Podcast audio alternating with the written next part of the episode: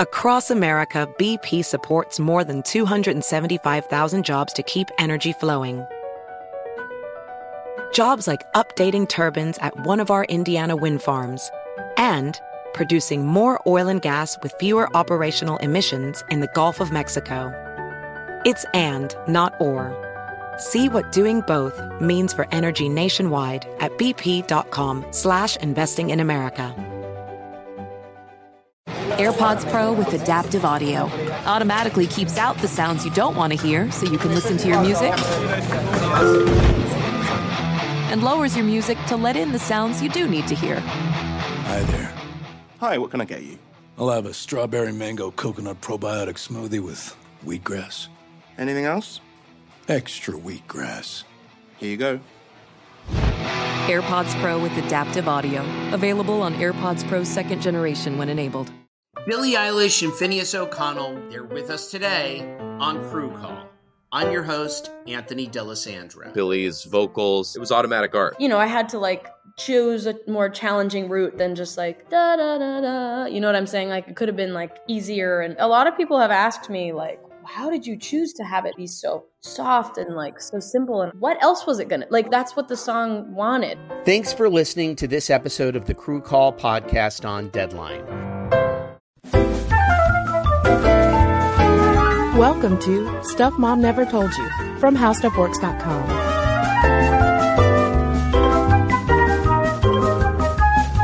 Hello and welcome to the podcast. I'm Kristen. And I'm Caroline. And today we are looking at attention deficit hyperactive disorder. And this was a listener request. Uh, someone wrote in saying, Hey, I am a girl with ADHD and I've noticed that a lot of times when I hear conversations about ADHD, it's focused more on boys. It's a similar kind of thing that happens with autism. It's one of those disorders that uh, you see a diagnostic gender gap, but it does not mean that ADHD does not exist among girls and women. Yeah, like a like a lot of things along these same lines, you know, it just presents differently in girls and women. And and I think that's so interesting because I too always just thought ADHD affected more boys than girls, more men than women. And while more boys certainly are diagnosed with it than women are um, and girls, uh, that doesn't mean that fewer girls and women suffer from it. So what are we talking about when we're talking about ADHD? I have a feeling that it's a, such a common term and diagnosis these days that a lot of listeners are probably familiar with it. But just for a refresher, it is one of the most common childhood disorders. Now it's second only to asthma in the most commonly diagnosed long-term disorders in kids, which is pretty astounding. Um, it can last through adulthood. And it's marked by things like excessive motor activity, inattention, and impulsiveness. And there are actually three different subtypes of ADHD. Yeah, you can be predominantly hyperactive impulsive, predominantly inattentive, and a combination of hyperactive and impulsive and inattentive. And it's that inattention that is really more associated with girls. And when you're inattentive, it's, it's not that you're not listening, it's more that you have trouble focusing or maybe you become bored easily, you have poor attention to detail, forgetfulness. But this is a less disruptive hallmark of it, of ADHD than being hyperactive and impulsive. So instead of sitting there tapping your leg really fast, drumming on your, on your desk with your pencil, hitting the, the student next to you, children who exhibit inattentiveness as a hallmark of ADHD are more likely to just, you know, kind of sit there quietly and stare out the window. And speaking of that hyperactive piece, um, one aspect too is that it's commonly associated or co-occurs, I should say, with oppositional defiant disorder. Uh, it has a 50% co-occurrence rate. And that again is a more outwardly visible, outwardly manifesting kind of disorder that also tends to happen more often in boys and tends to get the attention of teachers and parents because Mm-hmm. I mean when you're when you're oppositional defiant I mean that I mean the definition is kind of there in the title like you're going to notice that kind of hyperactivity. Right. Well, there is a, uh, an interesting history to ADHD, but also an interesting history of the diagnoses and the fact that they have been on the rise for the last 30 years, but their descriptions in medical lit- literature go back like 200 years. It's just a matter of they weren't called ADHD at the time. Yeah, it's been known by various terms such as sensibility of the nerves, having the fidgets. I love that. Having the fidgets. Having the fidgets. I definitely get the fidgets sometimes. Um, there was also a period of time too where, uh, you know, when medical science wasn't so developed that it was thought that kids particularly boys who had the fidgets, really were suffering from defects of moral control. Yeah, it's interesting the, that phrasing, um, because they just assumed that people with these kind of developmental disabilities or disorders, um, that they weren't sure what they were at the time, they did have some like lacking of this internal compass that, you know, uh, call, I don't know, just it was, it's sort of, scary and awful and terrible to hear ADHD or ADD described as like a moral problem. Yeah, and then after you have the the moral control issue sort of fade from the medical literature, it becomes renamed as a minimal brain dysfunction, which also, you know, speaking of scary, yeah. um, so it, it, for a while you have it, for a while, 200 years, you have it described here and there in medical literature, but doctors never exactly figure out what it is. But throughout that 200 year history, it is predominantly described in boys, mostly European boys. And because of that legacy, that's a, a reason why even today we see often a diagnostic gender gap. Yeah, and we'll get into more of that, which it's it's super fascinating. So so stay tuned. But anyway, um, so moving far forward in history, in 1968, the Diagnostic Statistical Manual includes hyperkinetic reaction to childhood, which also sounds scary. It's like something really terrible is going on and you're having a reaction to your own childhood. And in that first uh, inclusion of a precursor to what we now call ADD in the DSM, it describes it as being characterized by overactivity, restlessness, distractibility, and short attention span, especially in young children. And that was the thought back then was that it was particularly something that affected kids and that you would eventually grow out of it. Sure. And you have to, like, it makes me wonder, you know, there are a lot of skeptics out there who just say that, you know, we should just let kids be kids and that all kids have a degree of being hyper or, or, you know, maybe we should just let them run free and, and be happy and not worry about diagnosing them with things that we're over-diagnosing childhood.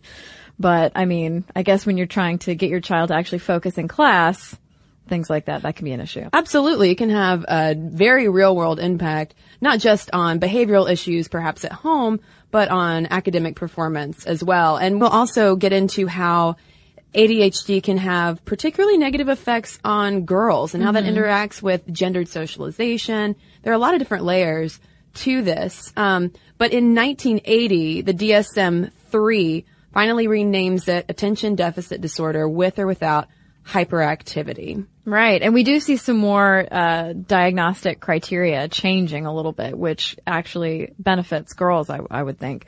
Um, but so where where does where does ADHD come from? Do you catch it? You Are you born with it? Do you just catch the fidgets? Get, no, that was the different episode. That was uh, that was our mass hysteria episode. Oh yeah, can, can we mention though the German doctor Heinrich Hoffmann included in this paper on the history of ADHD, who created a character called Fidgety Phil. That book went through something like 400 editions. Yeah. And this was sort of along the lines, or in the school of thought of ADHD as a moral deficit. Mm-hmm. And so Fidgety Phil became this long-standing caricature of a boy who, I mean, clearly had the fidgets. But, but am I thinking of the right book that the child always like dies? Like enters like a fatal, like he's looking up and he's distracted and then he falls off a cliff? Yes. Is that Fidgety Phil? That might be, there's Fidgety Phil, there's also like absent-minded Abe or something. There are a lot, there's a lot of uh, alliteration going on right. in the book. But that could be Fidgety Phil. Poor Fidgety Phil. F- Fidgety Phil might just fidget himself off the side of a cliff. So, talking about where Fidgety Phil gets his fidgets from. Do you like that? I do. How much wood would a woodchuck chuck? Uh, if a woodchuck were on Adderall. Um, neuroimaging suggests that abnormalities in frontal, subcortical, cerebellar systems whew, involved in the regulation of attention, motor behavior, and inhibition have something to do with it. Yeah, and doctors aren't entirely sure why it happens, but there are now a lot of studies that have been conducted on ADHD, and there's clearly a genetic component. Um, if your parents have ADHD, there's a good chance you will. Same these with your grandparents. Twin studies have shown also that it's highly heritable, and there seems to be a particular gene that is correlated to thinner brain tissue in areas associated with attention. And one reason why some people kind of age out of ADHD is because that same brain tissue also tends to thicken as we age. There have also been links in uh, the literature between ADHD and environmental factors like uh, smoking cigarettes when you're pregnant, uh, kids exposed to lead. Um, there's also a brain injury link, but really only a small number of kids with ADHD have experienced traumatic brain injury. There's also a question around food additives, although the research is pretty sketchy on that one. Yeah, there's uh, the idea that excessive sugar in foods is causing all of this ADHD, which makes sense because we often think of kids plus sugar Mhm. equals rambunctious. Uh, but the sugar theory has been largely de- debunked by research. Yeah, exactly.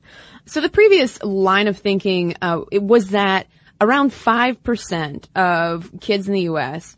were affected by ADHD, but diagnoses have been tremendously on the rise since the 1990s, and today, according to the National Institutes of Health. 9% of U.S. children between the ages of 13 and 18 years old have been previously diagnosed with it.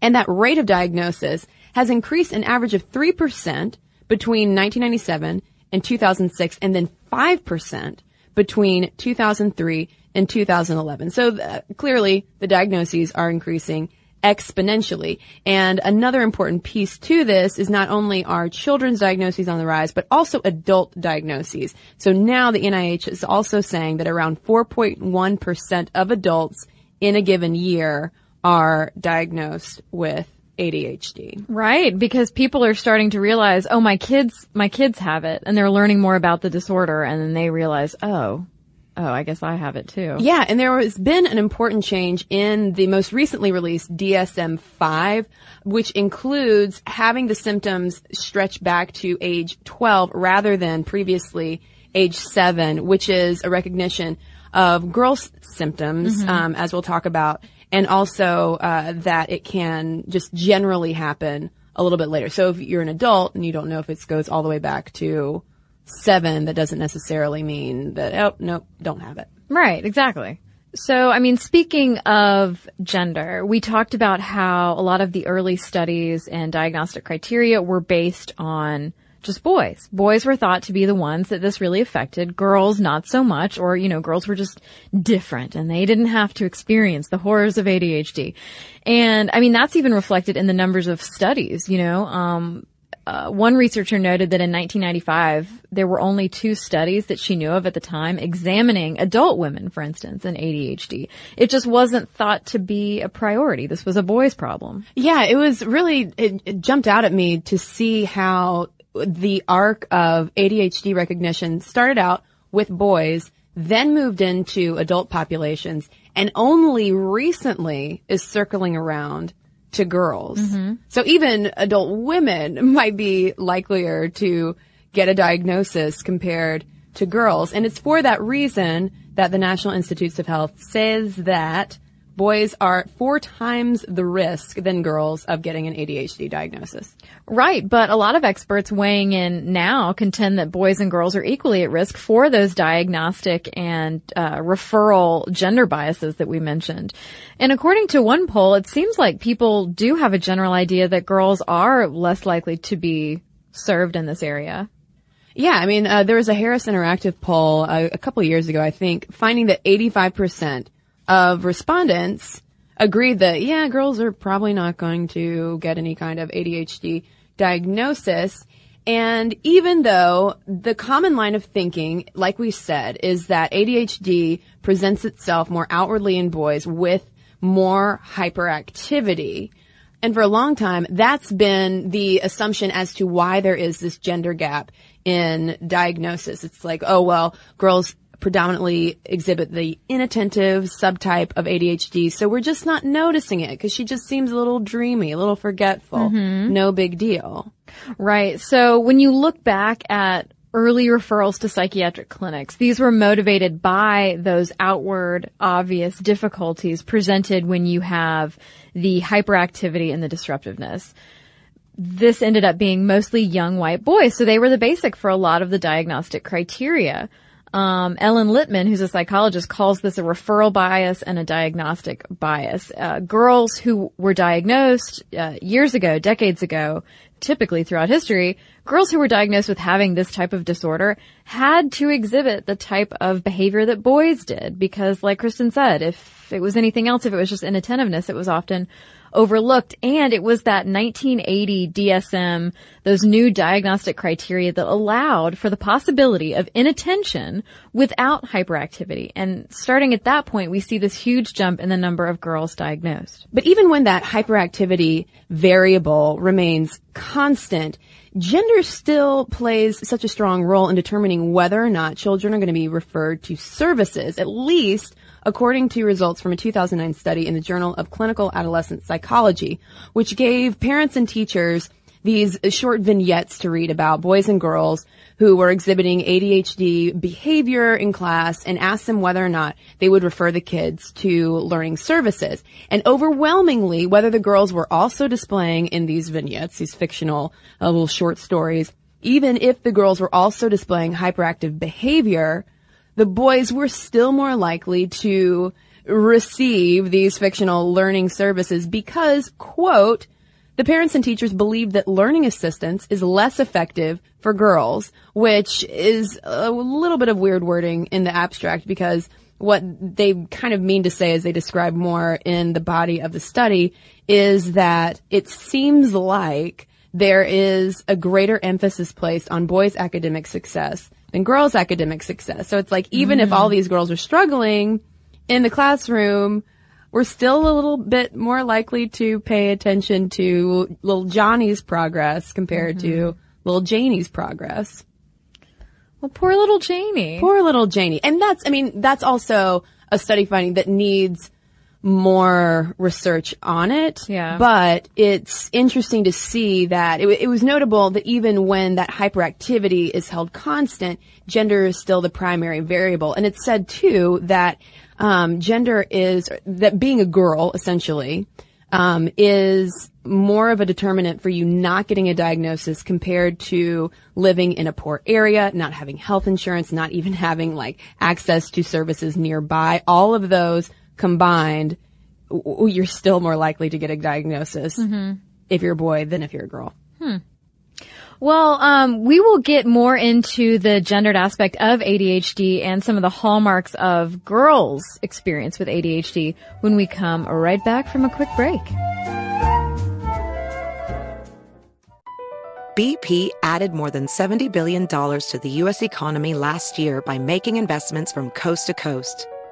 Investments like acquiring America's largest biogas producer, Archaea Energy, and starting up new infrastructure in the Gulf of Mexico. It's and, not or. See what doing both means for energy nationwide at bp.com slash investing in America. Billie Eilish and Finneas O'Connell, they're with us today on Crew Call. I'm your host, Anthony D'Alessandro. Billie's vocals, it was automatic art. You know, I had to like choose a more challenging route than just like da da da da. You know what I'm saying? Like it could have been like easier. And a lot of people have asked me like, how did you choose to have it be so soft and like so simple? And what else was it gonna like? That's what the song wanted. Thanks for listening to this episode of the Crew Call podcast on Deadline. Hey Sarah, I love that spring break vlog you posted on Zigazoo. Oh, OMG, you watched it? Yeah, it was edited so well. I think you're so talented. Social media interactions are only positive when you use Zigazoo. Zigazoo is the world's largest and safest social media network for kids. Your kids can upload their content and see what their friends are up to. With Zigazoo, they can create videos, enter to win prizes, and try out the latest dances and trends. There's no commenting, no text messaging, and everything is 100% human moderated. Plus, all community members are real, verified kids just like yours. there are no bots, trolls, or AI. Because Zigazoo is about one thing and one thing only, and that is fun. Try out Zigazoo this spring break and let your kids share your vacation blogs and best edits with their friends safely. Download the Zigazoo app today. That's Z I G A Z O O.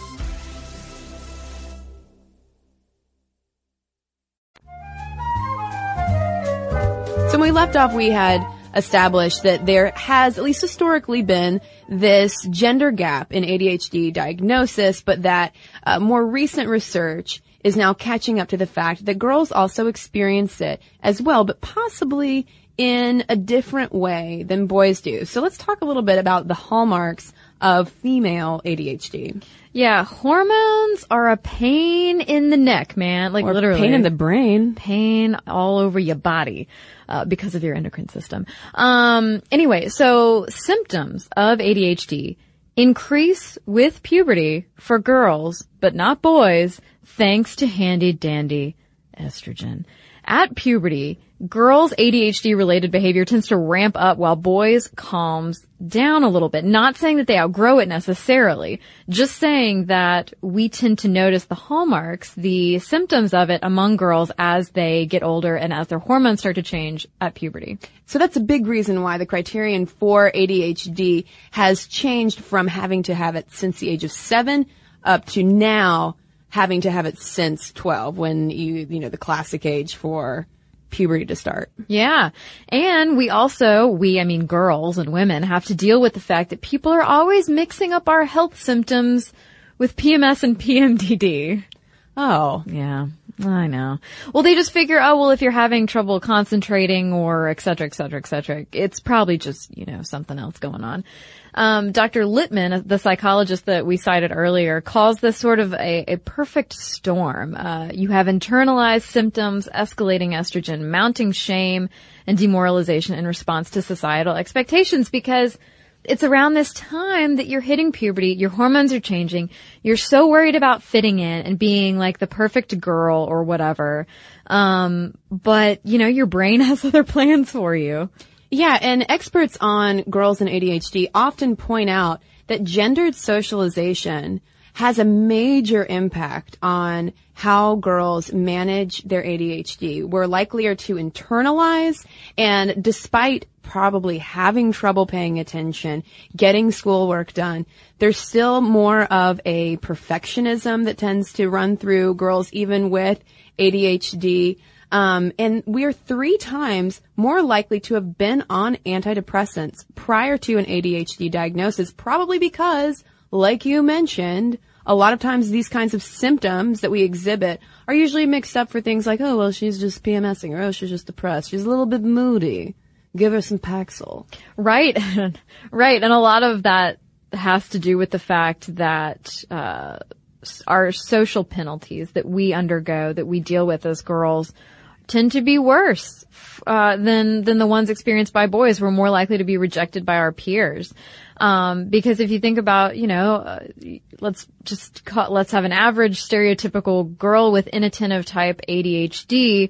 You know, she may retreat into herself if she's not picking up on jokes fast enough, or if she's unable to kind of pick up on your feelings fast enough, read your face to know, oh, I shouldn't make a joke, she's sad, or oh, she's joking, I don't get it you know, they can tend to be judged as selfish. So they internalize their feelings. They try not to, they don't want to appear selfish. They, they're not, but, you know, so they end up retreating into themselves even more. They might overestimate their social competence, think that they're funnier or more with it than they are. Uh, they could exhibit a rebellious stance and relational aggression. And then there's the whole perfectionism as far as schoolwork goes, where, um, I think it was Ellen Littman talking about when girls with ADHD procrastinate, as girls and boys with ADHD are wont to do, they are more likely than boys at the last minute to bust their butts to make this project perfect because they still have this drive to be little people pleasers. Yeah, and um, even though we've talked a lot about how the hallmark symptoms of girls' ADHD, that's in quotes, um, how it's more commonly associated with the inattentive, dreamy type hyperactivity also exists in girls. That, that was one thing another expert pointed out. She was like, uh, don't forget that the H in ADHD can also manifest in girls as well. And I was just thinking about that and the socialization issue and reflecting back on middle school years and trying to fit in with girls. And if like, just remembering some girls that I was around who were clearly hyperactive and how they were socially ostracized for that because it's like, ah, in those, in those years and through high school too, and even out of high school, unfortunately, it's like this fine line that girls often have to walk between, you know, being, I don't know, like b- being not too quiet, but not too loud. You know what I mean? And it's like if, if you have ADHD, you're far more likely to be either one or the other. Yeah.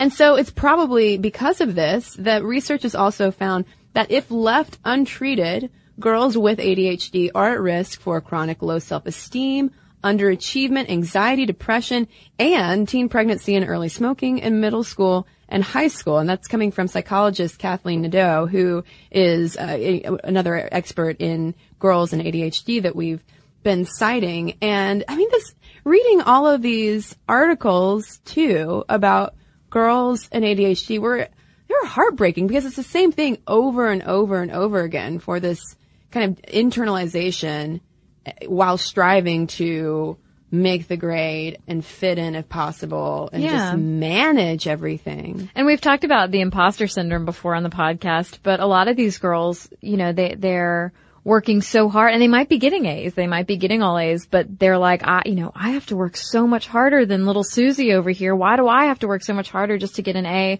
when she seems to breeze through it? And so you feel like, I, I must not be very smart. And so that ties into the whole self-esteem issue too. And um, a study in the Journal of Consulting and Clinical Psychology found that uh, girls with ADHD, especially those with signs of impulsivity, are three to four times more likely to attempt suicide and two to three times more likely to attempt self-injury. And with this study, um, it's worth pointing out that it followed this group of girls into adulthood and kind of checked up with them after a five or ten year period.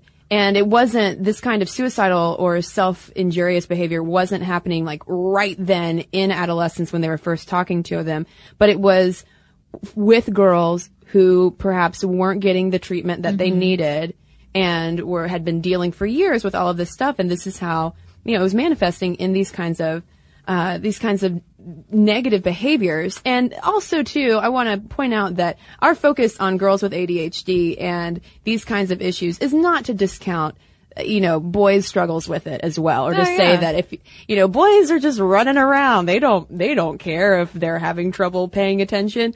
But research does find that the social penalties for girls are often a lot harsher for boys. But i'm so sure that boys experience a lot of this as well. It's just the fact that they are a lot likelier to at least be recommended for learning services or diagnosis treatment something um, whereas a lot of girls are just being kind of left left out Yeah, yeah. You're more likely to expect a boy to have to come up against ADHD and to have to treat him for it, et cetera, et cetera. Whereas you're more likely to be like, oh, that girl's such an airhead. Yeah, or she can handle it. Yeah. You know, little Susie, little Janie can push on through. Um, but when you look at women, like the adult population of ADHD, um, women also experience it and it's like, it's sort of a grown up version of these same kinds of stressors piled on top of stressors Mhm. that may, maybe have an even harsher impact on us as women because, oh, hello, life responsibilities. Yeah, uh, researchers have found that women, adult women with untreated ADHD tend to have more trouble with things like time management and organization, stress management, anxiety, and depression. And a lot of it ties into that constant stress they feel due to managing demands of everyday life. They, they're more likely to exhibit a learned helplessness style of responding to negative situations and feeling less control over their lives. I mean, if, if you are someone who is struggling with inattention and, and you can't focus and you're forgetful, you might feel like everything is such a struggle. Oh yeah, I mean, and just thinking about, not to make this all about me, Caroline, but thinking just about that organization factor, like for me, if my house isn't clean and organized, I can't get anything done. Yeah. It's like this brain organization connection where like if my environment, like if I don't feel like I have control over my environment, as I'm sure if you know, for women with ADHD, like that must happen all the time, then I can't, I just like can barely handle myself. Yeah. No, I, I found, so I had to sympathize with one of the, the scenarios that one of these psychologists was talking about as far as like women with ADHD might exert just, just the way that girls in school might have to work so much harder just to get that A, to focus to get that A. Women with ADHD have to work so hard to stay organized that it's like, it's just mentally exhausting. And I, I totally sympathize. Like, I'm constantly cleaning up after myself. Past mm-hmm. Caroline screws over future Caroline all the time. I'm not hanging up my clothes. I'm not putting my stuff away. So I come into my environment, whether it's my desk at work or my desk at home or my room or wherever, and I'm like, oh, I can't focus. I can't accomplish anything. Let me make 15 to-do lists. Yeah, it feel it feels chaotic, and uh, that also reminds me of this article that we read in the week, and it was written by a woman with ADHD, but she didn't get a diagnosis until after college, and she just talked about how like revolutionary it was for her life, like pre and post diagnosis, because she talked about how before that her apartment. I mean, she would lose her keys, she would Mhm. lose her cell phone, she would find it in just the most random of places. And, and not to say that women with ADHD like can't get their lives together or anything like that, but you know, it's these environmental factors make such a difference as well. And what was interesting, um, too, regarding women and these ADHD diagnoses is that the primary way that the light bulb goes off of like, oh wait, no, this might actually have to do with something going on in my brain, not me just being a terrible adult, Mhm. is that their kids get a diagnosis Yeah. and they hear the doctors talking about these symptoms and they're like, oh, this sounds a lot like me. Because again, there's that highly genetic component. So interesting. Yeah. So interesting. Yeah, it's just, it's so unfortunate that there's like this whole lifetime of, this whole lifetime cycle of a delay in diagnosis. Just because I'm a girl, I must be less likely to have it. Maybe I'm just an airhead. Maybe I just can't keep track of. I mean, I lose my, my mother for like two separate Christmases has given me these things that you put on your key ring to like you, if you can't find your keys, you, you beep this little remote and it helps you find your keys. But what if you lose the remote? Oh, no, trust me. I lost the remote. I would lose the remote. I would totally lose the remote. And, and and this is one thing too, where uh, one of the articles that we read about this was was phrased in a way of something along the lines of women and ADD. It's a diagnosis, not an excuse, because there. I think there is this perception because the rates of diagnosis have increased so quickly. I think it's raised a lot of skeptical eyebrows for some people who don't have these kinds of neurological issues looking, you know, throwing some shade and saying, oh, well, they just need to pay more attention or do something. But for these women who have ADHD, I mean, it's a very real issue. Yeah, they, you know, speaking of those skeptics, doctors will tell you and, and psychologists will tell you that there are a lot of life things that can happen to you that can mimic these hallmarks of ADHD. I mean, if you're going through an incredibly stressful time at work, if you're not sleeping, if you're drinking too much, going through a breakup. Yeah, there's like all of these stressors that can happen that can make you feel crazy. And, um, I started thinking about it. I'm like, okay, I see. I see that there are life things like stress that can make this happen. And I see that you can be ADHD. And I was like, but, but aren't the life situations, like the situational ADHD symptom type things, don't those go away? Mine have never gone away. So I feel like I should. Caroline, I think you might be doing a little bit of your podcast diagnoses. Your, I your, know. Your, your Sminty symptom checker. I told my boyfriend last night, I was like, uh, I, th- I think I have ADHD. And he looks at me and he's like, what are you doing for the podcast this week? it's true. But hey, you know, it could be worth checking into. It could be. If you're, if you're concerned. Yeah, I could about it. finally get my apartment organized. But the good news is though, there are so many resources out there Mm-hmm. specifically focused on women and girls. There's the National Center for Gender Issues in ADHD. There's the National Center for Girls and Women with ADHD. There are all sorts of books now specifically focused on women and ADHD, local support groups even. So, you know, the resources and the research are starting to definitely catch up with the, you know, the female population. Um, but where the skepticism kind of starts to creep in a bit more, I think is not so much with, you know, whether or not ADHD exists, but more in the treatment of it. Because we gotta talk about ADHD meds and Yeah. how for some people, they have been wonder drugs. And for some other people, they've also been wonder drugs, but not necessarily because they have ADHD. Yeah, I mean, I think we all know people who have misused things like Adderall or Ritalin in order to cram for a test, to lose weight, to do XYZ, to be like a Wonder Woman in their lives or Wonder Man. Yeah, I mean, there have been trend pieces since you and I were in college, Caroline, about college students in the library buying Adderall to stay up all night Mhm. to, you know, to study Oh, or yeah. buying Adderall to stay up all night to party. Well, I remember, yeah, I remember friends doing this freshman year and me just thinking like, I, I just like sleep. I'm fine with not studying all night. Um, but it's interesting to look at like this, this notch in the timeline because since 1990, the number of kids on ADHD medication has soared from 600,000 to 3.5 million people.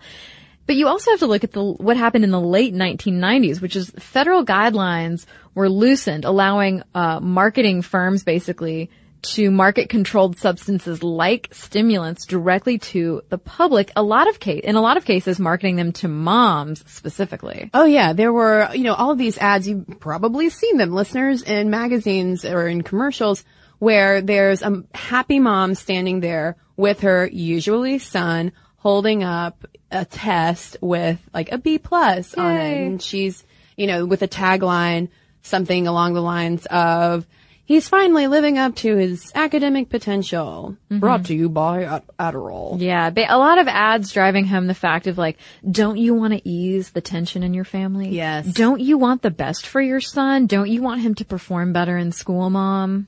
Yeah, so there has been this troublesome relationship between pharmaceutical companies like Shire, which makes Adderall, and this rise in ADHD diagnoses. And the New York Times Magazine recently did a big piece on how this rise in ADHD diagnoses among kids and adults has coincided, obviously, with the rise in ADHD uh, medication. And I mean, Shire is making 1000000000s off of Adderall. I mean, not to mention all of the other kinds of, you know, name brand medications like Concerta, Ritalin, et cetera. And how a lot of these pharmaceutical companies have recruited a lot of doctors with really great titles mm-hmm. and research, you know, heavy backgrounds who have studies that they've published to go out and speak to groups of doctors and suggest that they really look out for signs of ADHD and really, you know, push some, push some Adderall their Yeah, way. Exactly. And, and that's so unfortunate because clearly this is, you know, ADHD absolutely exists, but it's once these kinds of murky relationships between doctors and big pharma come up that you, you know, you, you give more credence to skeptics who say, oh, you know, Mhm. this is all made up. Yeah, for instance, uh, Dr. Keith Conners, who's a specialist in ADHD, was almost angry in this story when he heard about the numbers because the numbers of, of children and adults on ADHD meds. He says the numbers make it look like an epidemic, but it's not. It, it does affect people for sure. People struggle with it. Men, women, boys, girls. But the fact is that he doesn't think, and a lot of other doctors don't think that the numbers are accurate as far as who's on medicine versus who actually has ADHD. Yeah, I think there's definitely been some overdiagnosis that's gone on. And also, and this is kind of a side note, we don't have, I don't have sources in front of me on this, but one thing that comes to mind is that we're now, we've come through a generation of kids who receive this diagnosis and maybe a prescription to Adderall or Ritalin when they were kids. Now they're adults. They're our age. And they still have these prescriptions and it doesn't seem like there has been a lot of attention paid to long-term management outside Yeah. of just popping pills because just popping pills when it comes to popping stimulants doesn't always lead to the healthiest lifestyles or healthiest, uh, you know, physical, mental impacts. Yeah, because not only would some people maybe take them for the wrong reasons, but then you've got to deal with heart palpitations, insomnia, just general icky health issues from maybe taking the wrong dose or taking the wrong pill or maybe not needing to take it at all. But the fact of the matter is, Adderall ain't going nowhere. Uh, Express Scripts told NPR earlier this year that it expects ADHD medications to rise 25% in the next five years. Um, and it's risen 35.5% just between 2008 and 2012 among people with private insurance. Um, and while children's use of ADHD medications were up 19%, adults' use rose 53%. Yeah, because I mean, there's a lot of reasons for that. Part of it is that kids are kids are growing up and Yeah. becoming grown-ups who need medicine. Part of it is that you've got moms who are looking at their kids saying, "Oh, this explains my struggles in school. I need to be on this medicine." And then you've got a lot of people who are saying, "I need to study for exams. I need to lose weight. I need to be Wonder Woman." Yeah, I mean, because the fact of the matter is, as as a stimulant, you can get a lot done. You know, you can if you want an edge. This happens a lot in academia too, where uh, you know, in a publishing heavy kind of job, where if you need to sit there and stare at books and read thick, you know, papers and then write thick papers.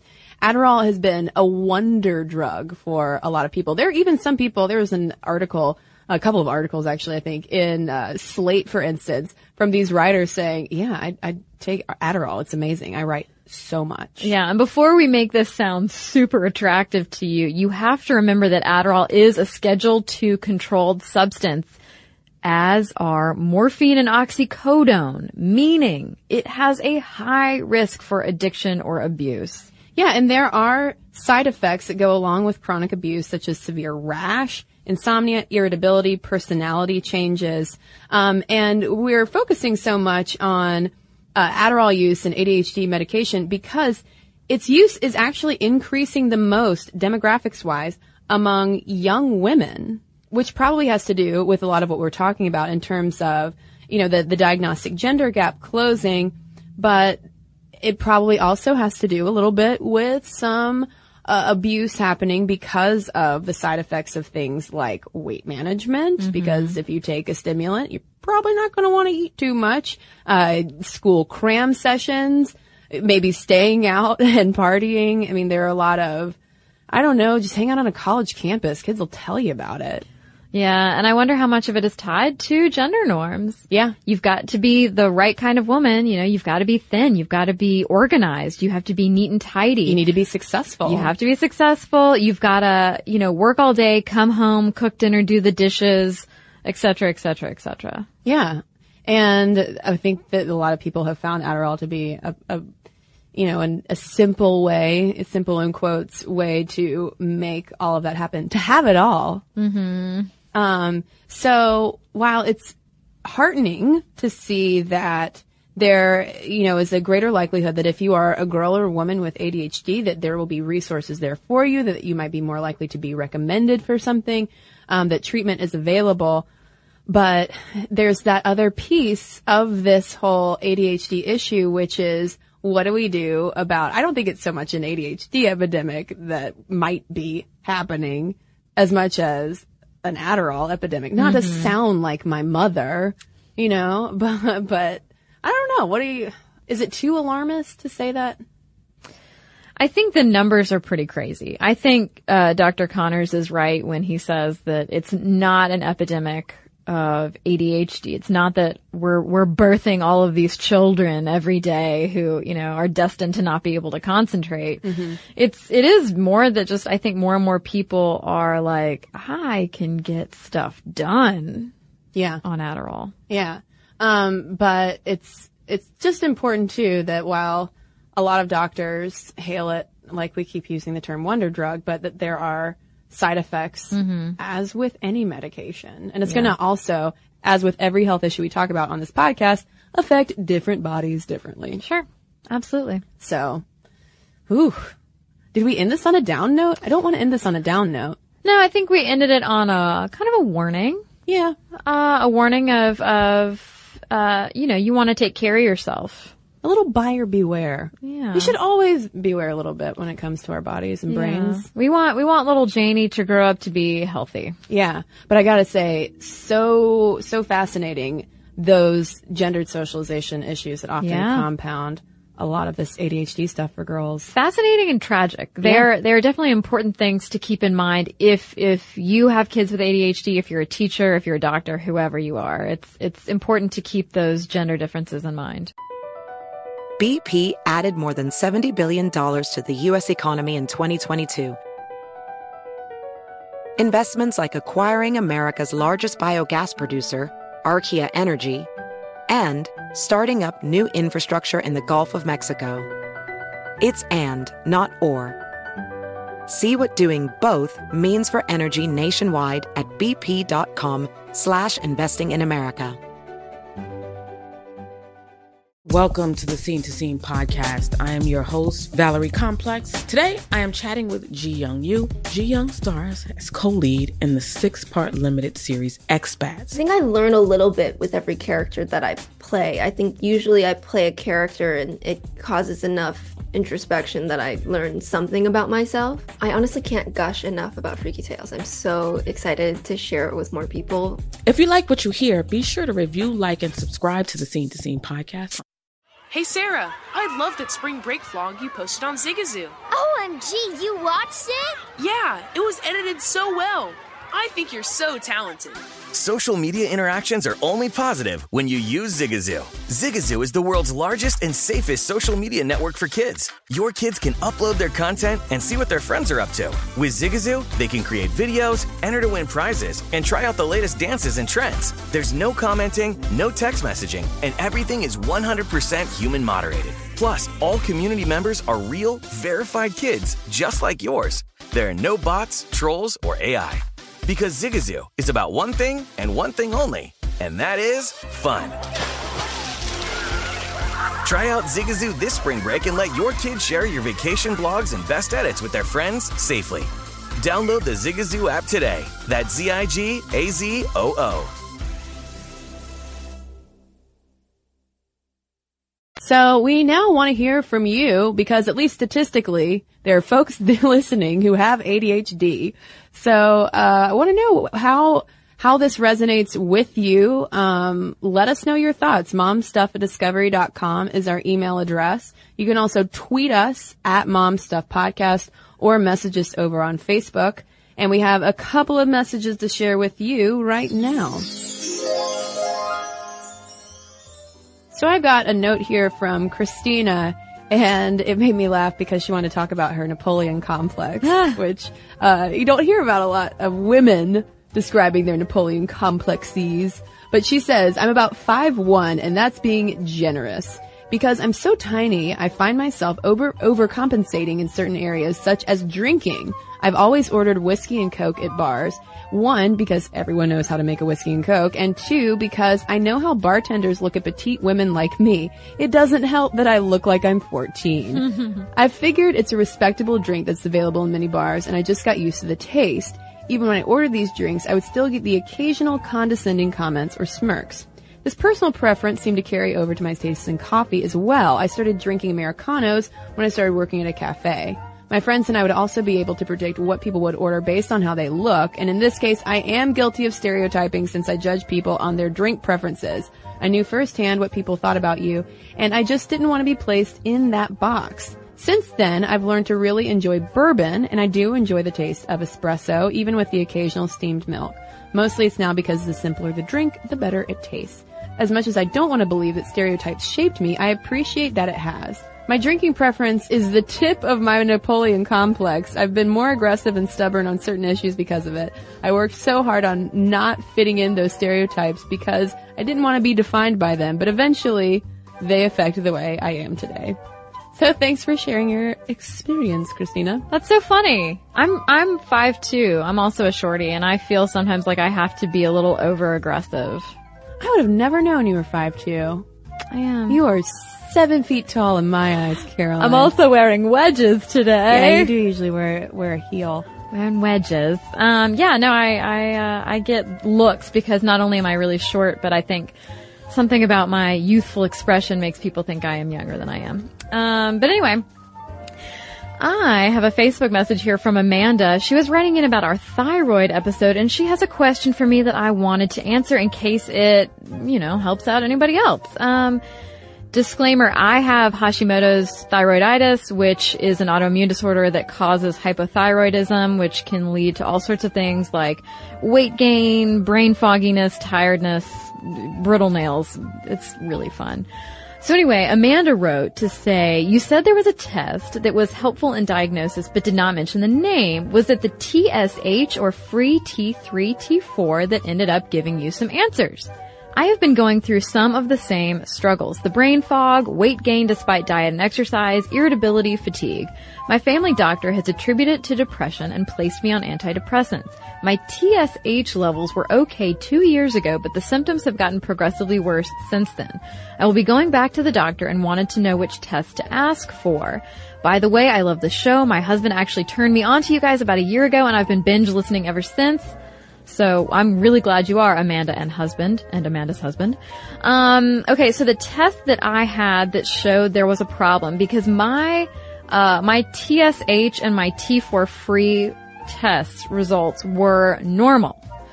But my thyroglobulin AB test, so that's the antibodies, showed that there was an issue. The standard range for thyroglobulin AB is under 20. Amanda. Mine was 828.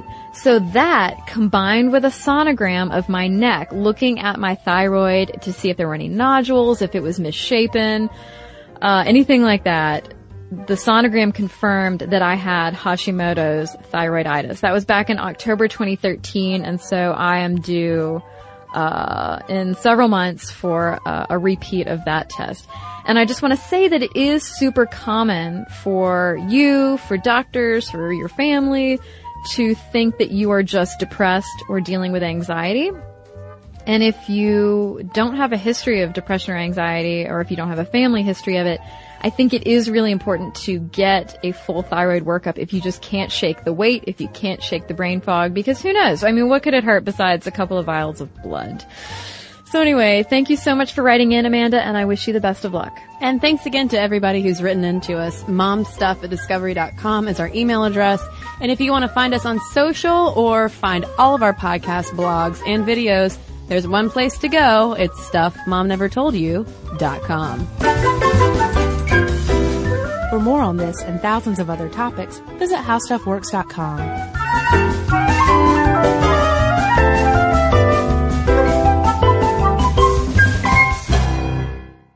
Does money stress you out? Let Facet flip your financial chaos into clarity. Finding Facet immediately put us at ease. Facet's innovative approach to financial planning ensures your money works as hard as you do, enabling members to experience the joys of having your finances in order. And that makes us Facet for life now, I guess.